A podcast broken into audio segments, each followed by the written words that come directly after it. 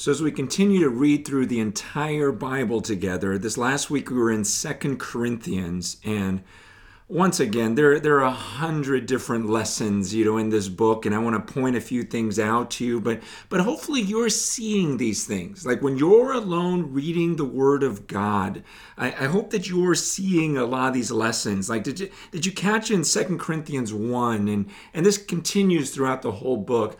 how much Paul talks about suffering. You, you, know, we live in a time, you know, as a pastor, I hear so many people question the existence of God or, or question if God is watching because they're suffering so much. And I get it, man. In our pain, sometimes you're like, gosh, this isn't right. This isn't right. And yet, when you read the Apostle Paul and what he writes about his own life, it should be a comfort to you because you realize, okay, I'm not the only one suffering here. This seems like the norm. And so Paul, Paul addresses this in, in 2 Corinthians chapter 1, verse 3. He's saying, Blessed be the God and Father of our Lord Jesus Christ, the Father of mercies and God of all comfort, who comforts us all in all our affliction so that we may be able to comfort those who are in any affliction with the comfort with which we ourselves are comforted by God. For as we share abundantly in Christ's sufferings, so through Christ we share abundantly in comfort too. Paul's saying you got to understand our God. You've got to understand what Jesus went through on this earth. And, and he talks about us sharing in his sufferings. We share, verse 5, not just a little bit. He goes, as we share abundantly in Christ's sufferings, so through Christ we share abundantly in comfort also. And uh, he continues in verse 8, he tells him, Look, I, I don't want you to be uh, unaware, brothers, of the affliction we experienced in Asia, for we were so utterly burdened beyond our strength that we despaired of life itself. Indeed, we felt that we had received the sentence of death, but that was to make us rely not on ourselves, but on God who raises the dead. Okay, so if you're listening to this right now and and maybe it has been a crazy week for you. Maybe it's been a painful week for you. Just understand you're in great company. Don't question God. In fact, sometimes we should really question ourselves when life is getting so easy and there's no persecution, there's no difficulty. It's, well, are we out sharing the gospel? Are we out really making a difference? Um, because you look at Paul's life and he says, man, I. I despaired of life itself. I, I, felt like I was, you know, I just received the sentence of death. But in all of that, he's not complaining. He's not questioning the existence of God. He realizes this was to make us rely not on ourselves, but on God who raises the dead. Powerful. When's the last time you went through a trial so difficult and in the midst of it you were able to see, you know what? This is so that I don't rely on myself. And, and it's amazing when you look at the suffering that, that Paul goes through. You, you see later on in uh, uh, chapter 11, starting in verse 23 where he says uh, you know are they servants of christ i'm a better one i'm talking like a madman with far greater labors far more imprisonments with countless beatings and often near death five times i received in the hands of the jews the 40 lashes less one Three times I was beaten with rods. Once I was stoned. Three days, times I was shipwrecked. Uh, a night and a day I was adrift at sea, on frequent journeys, in danger from rivers, danger from robbers, danger from my own people, danger from Gentiles, danger in the city, danger in the wilderness, danger at sea, danger from false brothers, in toil, hardship, through many a sleepless night, in hunger and thirst, often without food, in cold and exposure. And apart from other things, there's the daily pressure on me of my anxiety for all the churches. Okay, listen to that description. Look at the life of Paul. Everything he went through.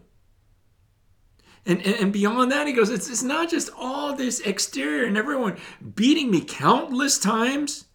Like I don't even remember how many times I was beat up. He remembers how many times he got the 40 lashes minus one, meaning they took me to the brink of death. And it's like, oh, one more hit would kill me. It's like just torture him to that point. He remembers that. He, he remembers being shipwrecked. He remembers, you know, uh, being stoned. Uh, he remembers like three times I was but he goes, I was beaten. I don't even know how many times. I just can't count. He goes, and beyond that, he goes, in my heart, he goes, I feel this pain, this anxiety for all the churches. It's like, oh, then I look at what's going on in the churches, what's going in Corinth. And he goes, man, this hurts me.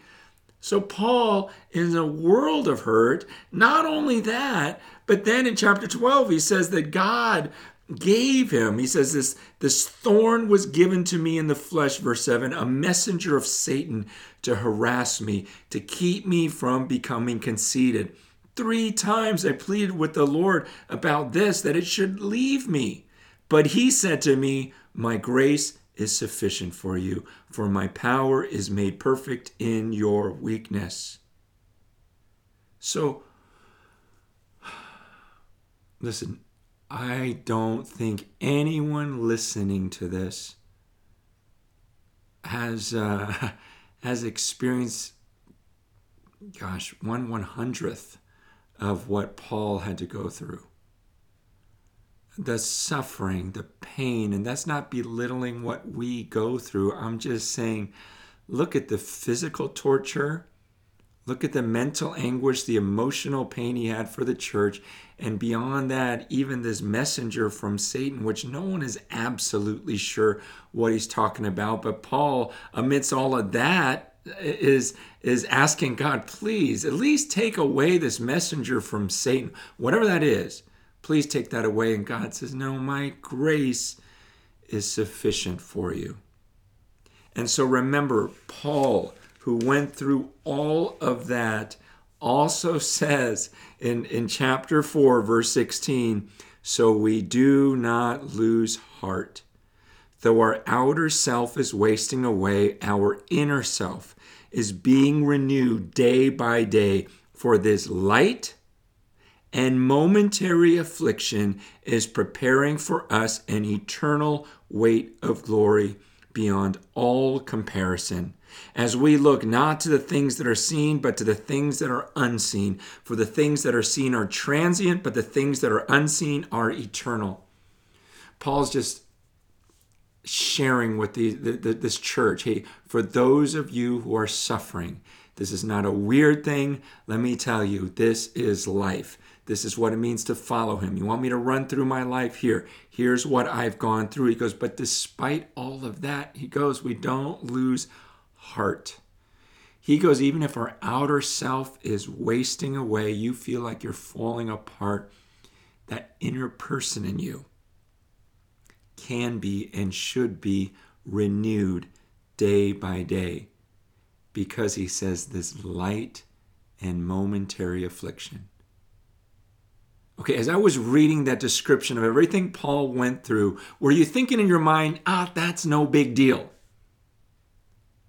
Were thinking, ah, that's nothing compared to what I've gone through? No, you, you don't think of that as light and momentary. You look at that list and go, how did anyone survive it? And then Paul, who actually went through it, says, our light and momentary affliction. Why? Because he says it's preparing an eternal weight of glory that, that, that is beyond all comparison. He goes, What I'm getting for this he goes, it doesn't even compare.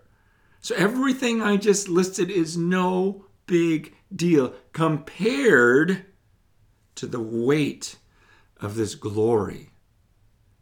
See, like we were talking about the hope of, of glory back when we were studying Romans. It's like Paul, Paul saw what was ahead. He goes, man, any type of suffering, it's not a big deal compared to what I'm receiving compared to what I'm going to receive one day. And he says, So we look not to the things that are seen, but to the things that are unseen. For the things that are seen are transient, but the things that are unseen are eternal. You guys, these are the verses we need to live by because we're going to focus on the things of the earth and everything's going to have this gravitational pull to make us think about what happened today and what just happened yesterday and what happened, you know, during that hour and what that person said in those two minutes. And Paul's saying, take your eyes off of that. It's light, it's momentary, it's not going to last. Think about this glory Think about that the things that are coming. He goes, that's why we don't look to the things that we can see. Everything you can see right now is temporary. And Paul says, I keep my mind, my eyes on this eternal world. This world that I'm really a part of, this kingdom, this invisible kingdom that I'm part of. See, this invisible kingdom, that's the stuff that's going to last, the things of God and there's going to be this eternal weight of glory. And he just kept staring at that, staring at that to where these other things were really not a big deal. And I hope that as you were reading through First Corinthians, when you saw these passages, I hope they encouraged you. I hope you thought to yourself, you know what? If Paul could go through that, then what I'm going through is extremely light extremely temporary. And yes, His grace is sufficient for me. Man, so much in this book. Real quickly, you know, chapters 8 and 9, when he talks about. Uh, the churches in Macedonia and their giving spirit. I just want you to catch a couple things. Hopefully, you saw it in 2 Corinthians 8 when he says, We want you to know, brothers, about the grace of God that has been given among the churches of Macedonia.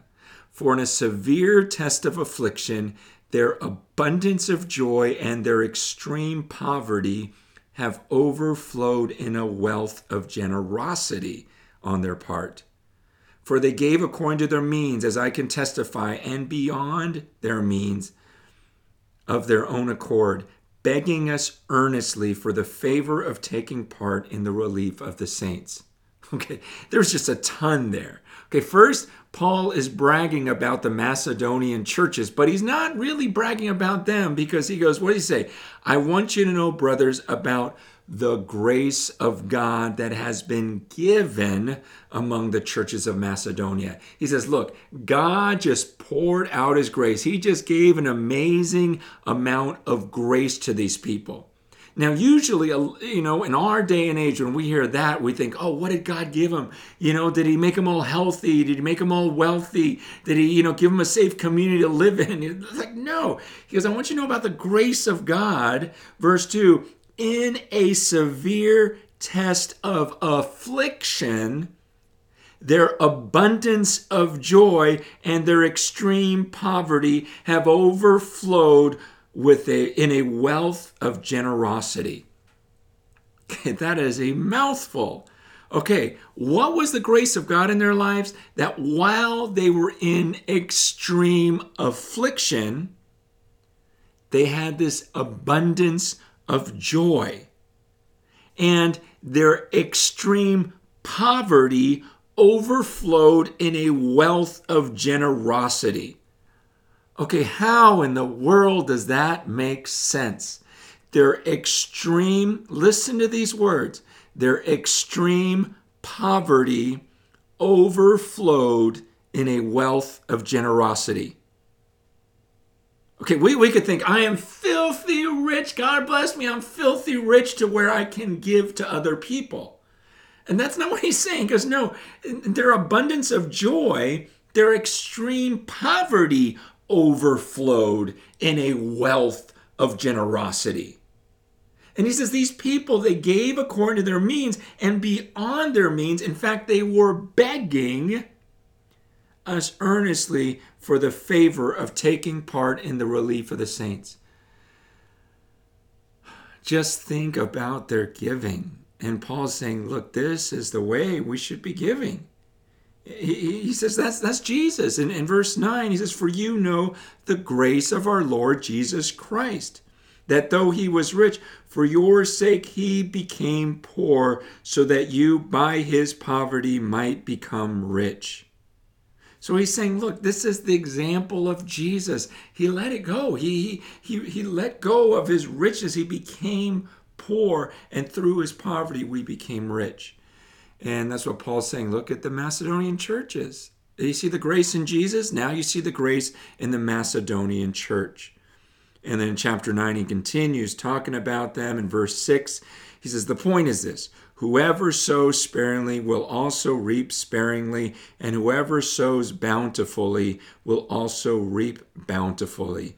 Each one must give as he has decided in his heart, not reluctantly or under compulsion, for God loves a cheerful giver.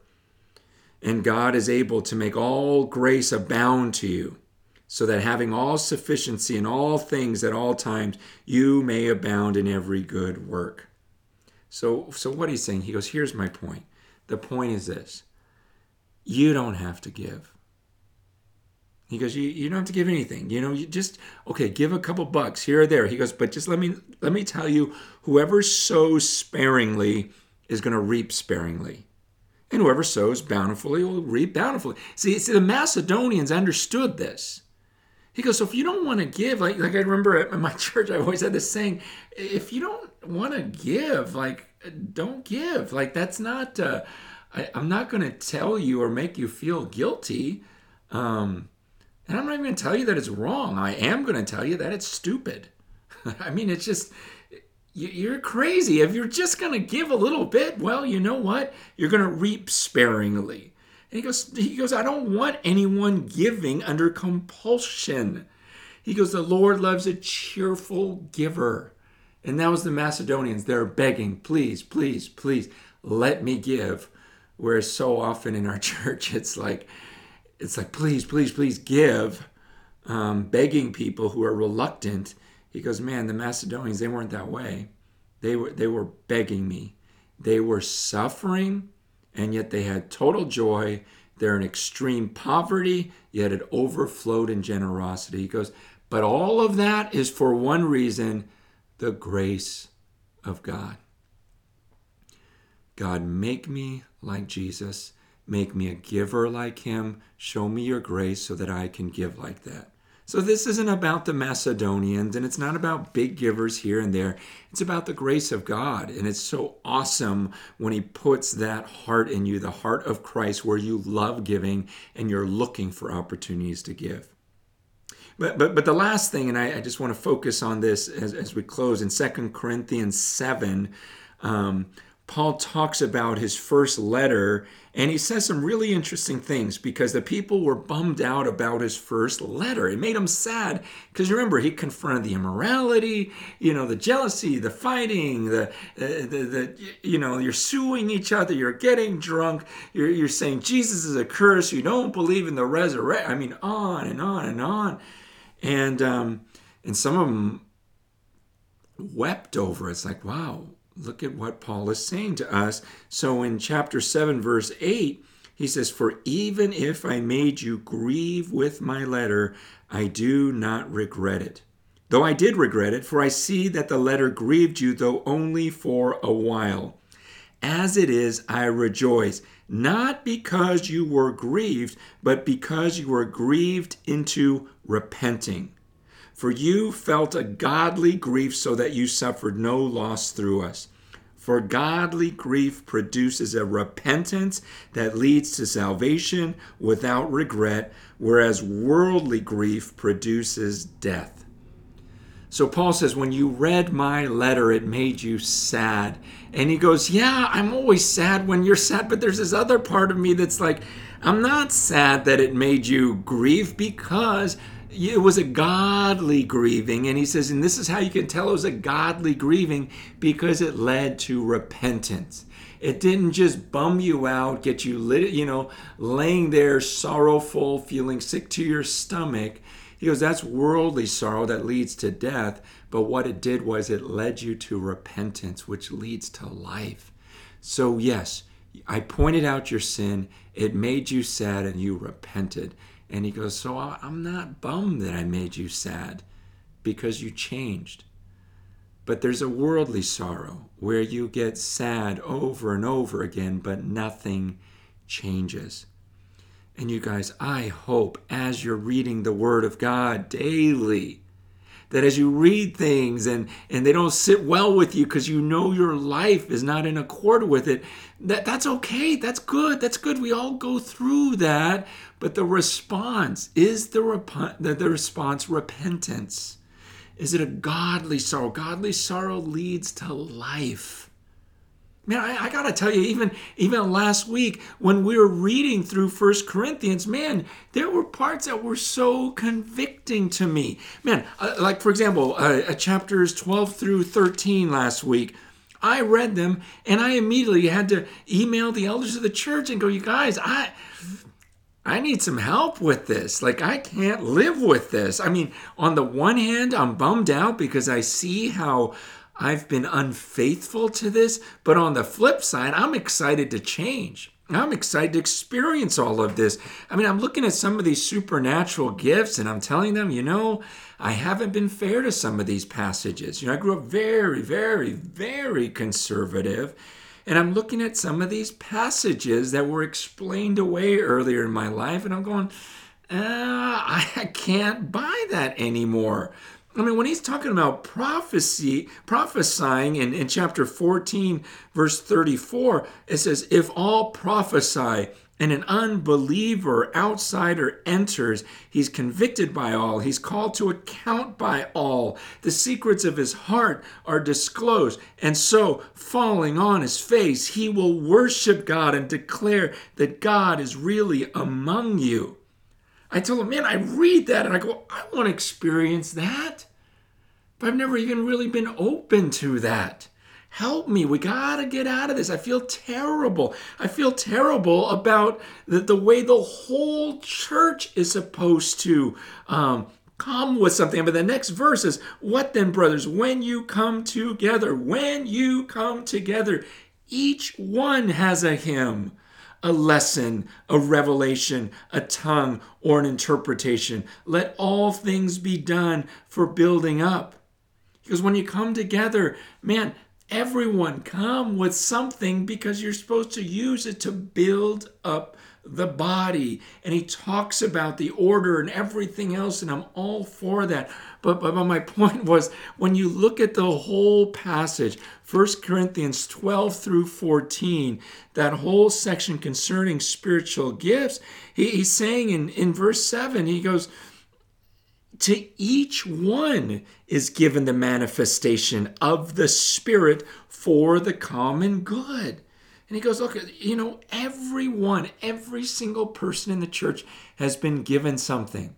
And so I told the elders, of course I believe this. Of course I've always taught it. But but have we really looked at people this way? Like do I look at some of these people that come to our gatherings that I know are believers and and yet don't we sometimes look at them like the world looks at them and say, "Well, he's not that bright. He's not that gifted. He's not that good of an, uh, you know, of a leader. Um, she, she's not that, uh, you know, talented. She doesn't sing well. He doesn't play well. This, this, this, this. They don't have that much money. It, like we, we often do, like value certain gifts, and others we don't look at them as empowered by the Holy Spirit and necessary to the body.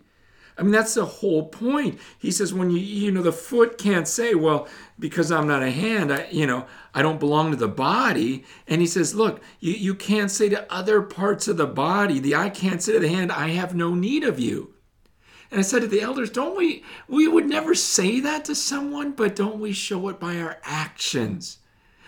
That, that, we don't really need them. I mean, if that person left the church, it's not really going to hurt us. Or if that person left the church, it's not really going to hurt us. Here's three people, and if they exercise their gifts, it's going to be fine. But that's not the church that Christ wanted. And I just told them, I go, man, I am grieved about this because I've let people go and I haven't looked at everyone as indispensable. Um, I, I have valued certain gifts more than others. And, and I, I told them we need to go to some of the members in our church, look them in the eye and saying, look, we need you.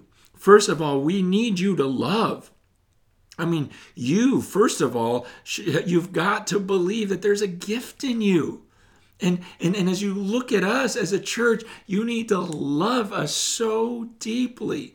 1 Corinthians 13 talks about you have so much love for us that you should be on your knees during the week saying, God, I love this body. I love them and I don't have much to offer in the flesh. So, God, but you tell me that you've given me some supernatural spiritual manifestation of the Holy Spirit for the common good. Get on your knees and beg God to show you what that is, to give you that power so that you can bless us. And to look at every member in the church and saying, I need you to use that gift. But first of all, we as leaders need to believe that everyone in the church has this gift. Because if we don't believe it, how do we convince them? And wouldn't it be awesome if everyone in the church body was on their knees during the week saying, God, I love these people. And I know you have given me not just a natural talent, but a spiritual gift, a manifestation of the Holy Spirit Himself and somehow, when I exercise that gift, it's supposed to build the body. So please, God, show me what it is. And I'm going to serve and I'm going to love. And God, I want to see you work alongside of me. Because the thing I've said to the elders, based on First Corinthians, I mean, wouldn't God choose the people that we wouldn't normally choose with worldly eyes? And wouldn't God choose them to have the most amazing gift and bless the body? Could it be that we've been completely missing it and looking for talented people just like the world does? Rather than looking at those who are faithful, who maybe outwardly don't seem like they have a lot of, uh, of natural human ability, and saying, No, God is probably going to bless them in a supernatural way to be a blessing to the church. And so it was just a time of repentance and um, saying, "Hey, let's let's start looking at everyone in the body this way. Let's start having conversations, and it's leading to life and repentance." And and so even those of you who are listening, man, I've just got to ask you. Are you confident in God's word? Don't doubt God's word. He gave you something. If you are a follower of Jesus Christ, He has given you a gift. And it's not so you can just sit at home by yourself and, uh, and believe that you're a spiritual person because you don't need the church. No, that's ungodly. That's wicked. He gave you a gift for the common good, for the church. You should be on your knees, not not out, uh, you know, complaining about why this church isn't this or isn't that. You should be on your knees saying, "God, I love these people. Please, please show me this spiritual gift."